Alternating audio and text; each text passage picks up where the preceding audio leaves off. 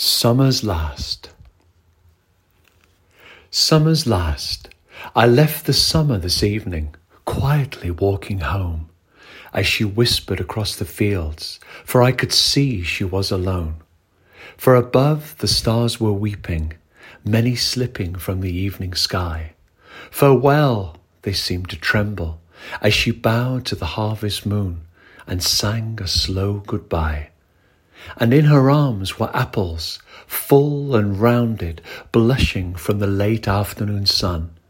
So I stopped, took one, and listened to the silence, the last of summer to remember, the memories and laughter, in colour, the fallen leaves that autumn had left undone.